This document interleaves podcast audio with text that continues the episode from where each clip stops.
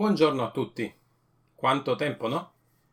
Sono stato impegnato in questi ultimi mesi a lavorare per uh, nuovi clienti che sono entrati, grazie al cielo. Ho anche iniziato nuove avventure, nuovi progetti. Questa puntata è dedicata all'avventura principale, vi parlerò del progetto Sentendo. Almeno in questo momento storico, soprattutto nel settore del mobile free to play, ho la sensazione che si curano più delle, degli aspetti del gioco che sono sicuramente critici, ma che non hanno a che vedere con il game design e che invadono in qualche modo anche il game design. È ovvio che un bravo designer, ve ne riparlerò a brevissimo, sa come avere a che fare anche con la parte business, ma la parte business non è tutto innanzitutto e secondo me non si può parlare di crescita e di uh, grandi ingressi in poco tempo quando tu neanche hai un gioco in mano. Quindi si può parlare di uh, eliminare rischi, si può parlare di visione, si può parlare di tante cose, proiezioni, questo sì, ma non si può centrare tutto il discorso solo sulla parte, diciamo, che viene conosciuta come monetizzazione secondo me fondamentalmente una tendenza sbagliata che c'è in questo momento. Sono un creativo, sono un creatore, sono una persona che eh, mi piace eh, fare le cose per un obiettivo. La mia vita è molto impegnata, vi chiedo scusa se non ho potuto pubblicare. Ho pensato di creare un nuovo formato dove commenterò le notizie della settimana in modo che do una regolarità eh, al, al tutto. Speriamo di farcela. Salve a tutti! Io sono Paolo Gambardella e questo è il primo podcast in italiano dedicato al game design. Iniziamo!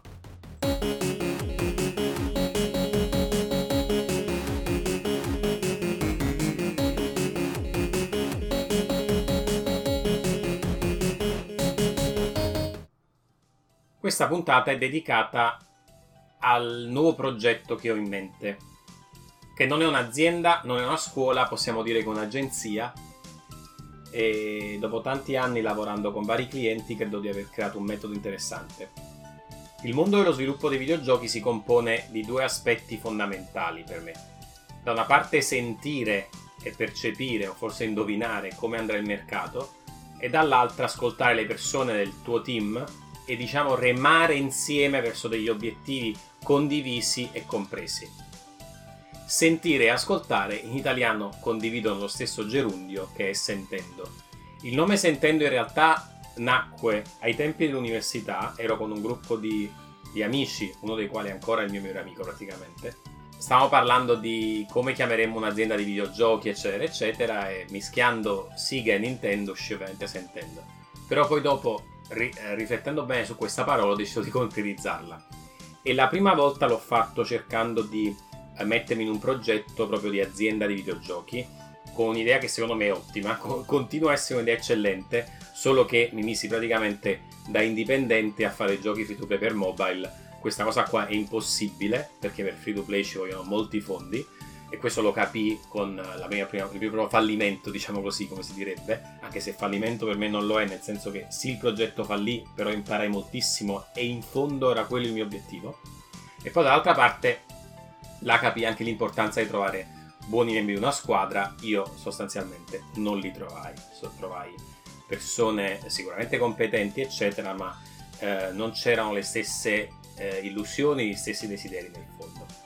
Quindi la, il progetto finì. Questa settimana ho deciso di lanciarlo anche perché avevo fatto anche uno studio di marca con un logo, eccetera, eccetera, non voglio perderlo, è un peccato. Eh, la visione, diciamo, oggigiorno, essendo stata eh, lo- lavorata molto di più, è molto più semplice di prima. Un metodo per progettare videogiochi che duri 100 anni. Questa è la visione di Sentendo. E questo significa per me due cose. La prima cosa è che significa lavorare con realtà esistenti sui loro giochi applicando e migliorando le mie tecniche di design. Mie intese come di Sentendo, perché in realtà vorrei espandere e avere anche persone che mi accompagnino e la seconda aiutare persone meno esperte a diventare i talenti del, di domani. In questo momento storico, come vi ho detto prima nell'introduzione, si cercano molti guadagni in poco tempo, siamo usciti dal Covid, eccetera, eccetera. Ci sono posizioni per junior, per persone junior, però rispetto a tutte le persone che si formano, anche perché sono nati corsi e corsetti eh, più o meno validi in tutto il mondo, comparato con quante persone si formano, pochissime entrano realmente nel settore del videogioco. Alcune io credo che abbiano bisogno di fare la prima esperienza con un leader che sia più senior e io ho un metodo per uh, poter uh, formare queste persone e prepararle, diciamo, per entrare nel mercato. Per durare 100 anni il metodo deve essere versatile e in grado di adattarsi rapidamente. Le grandi organizzazioni spesso faticano a innovare e quindi è lì dove dovrebbe inserirsi sentendo. Troppo spesso, per esempio, i direttori di gioco sono intrappolati tra numeri, metriche, presentazioni e le loro squadre vanno verso obiettivi che a prima vista sembrano molto concreti, ad esempio i numeri. In gergo aziendale KPI, indicatori chiave di prestazione, Key Performance Indicators. Eh, per esempio, eh, per il soft launch dobbiamo raggiungere il 35% di ritenzione day one. Il nostro ARPDAO deve essere superiore a 40 centesimi in 6 mesi tutti questi numeri cosa vogliono dire per un artista di personaggi 3D, per esempio? Cosa vuol dire questo numero per un sviluppatore back-end? I numeri forse sono come vette appartenenti a un paesaggio lontano che emerge all'orizzonte. Forse stiamo andando verso una piccola isola o forse arriveremo in un enorme continente. I professionisti invece sono l'equipaggio della nave, sono la ciurma, sono lì per farla approdare, sono lì per fare il loro lavoro. Gli artisti sono lì per produrre arte, asset, i sviluppatori sono lì per programmare.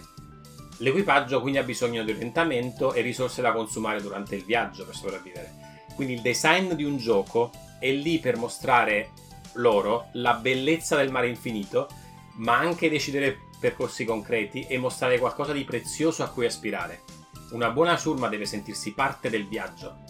Un buon design del gioco consente al team di fare il miglior lavoro possibile, contribuire tutti anche al game design del gioco. Un numero non è sufficiente per un obiettivo, un numero è una misura. Hanno bisogno di documentazione, di riferimenti, di diagrammi, di configurazioni, di compiti da svolgere, di liste di risorse su cui lavorare. Per esempio, abbiamo bisogno di un gioco che aggancia i giocatori di quegli altri tre giochi che sono sul mercato. E per farlo abbiamo bisogno di 5 personaggi che possono interagire tra di loro in tempo reale in 15 livelli. Le interazioni sono definite nel documento di presentazione del gioco. Le animazioni necessarie e il loro numero di fotogrammi sono in questo elenco. Le metriche sono in questo wiki. Il flusso è già pronto su Figma. Il server deve archiviare le informazioni in JSON nella forma descritta in questo foglio di calcolo. Questo è un obiettivo concreto per una squadra. I numeri sono misure delle performance. Non possono essere obiettivi. Sentendo si propone di aiutare da questo punto di vista. Prendere questi numeri e aiutarli a tradurre in cose azionabili per una squadra. Vediamo invece poi dal punto di vista dei giocatori che sono i clienti finali, cosa significa il KPI per i giocatori. Un gioco non è percepito da loro come un modello di business.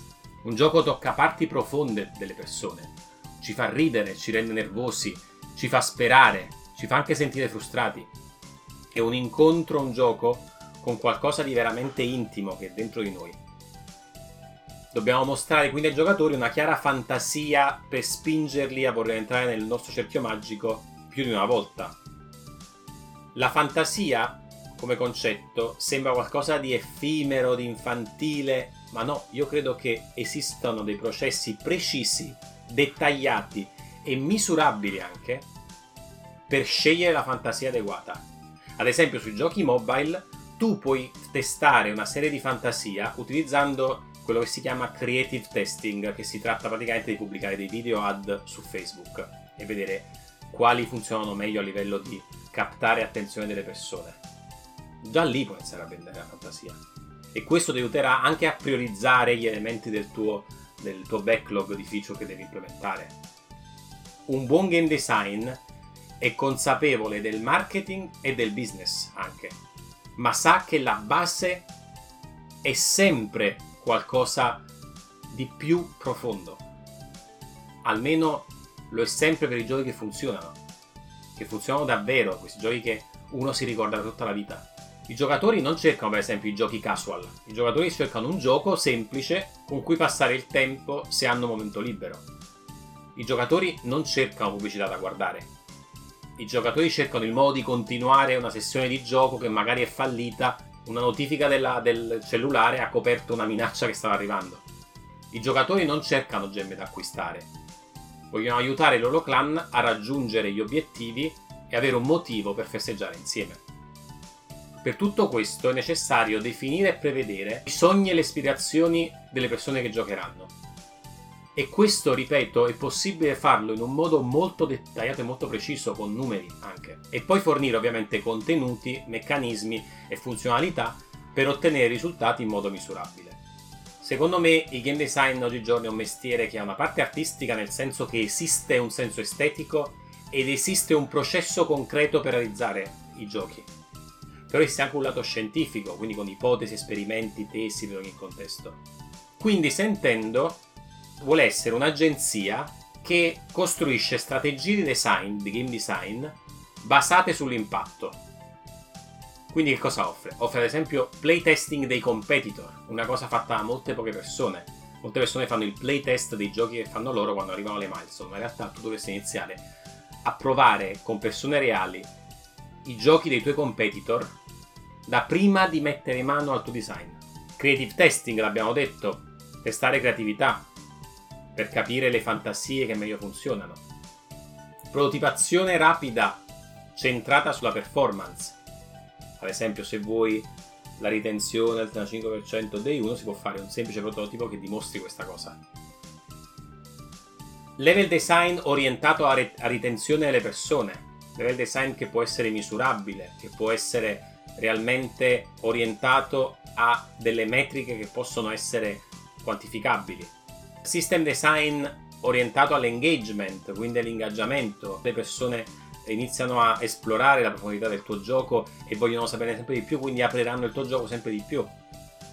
Narrative design orientato a creare nuove proprietà intellettuali che possono essere interessanti UX design orientato a creare dei flow che rendano facile arrivare alle azioni importanti del gioco. Quindi questo modo di lavorare io lo chiamo sentendo.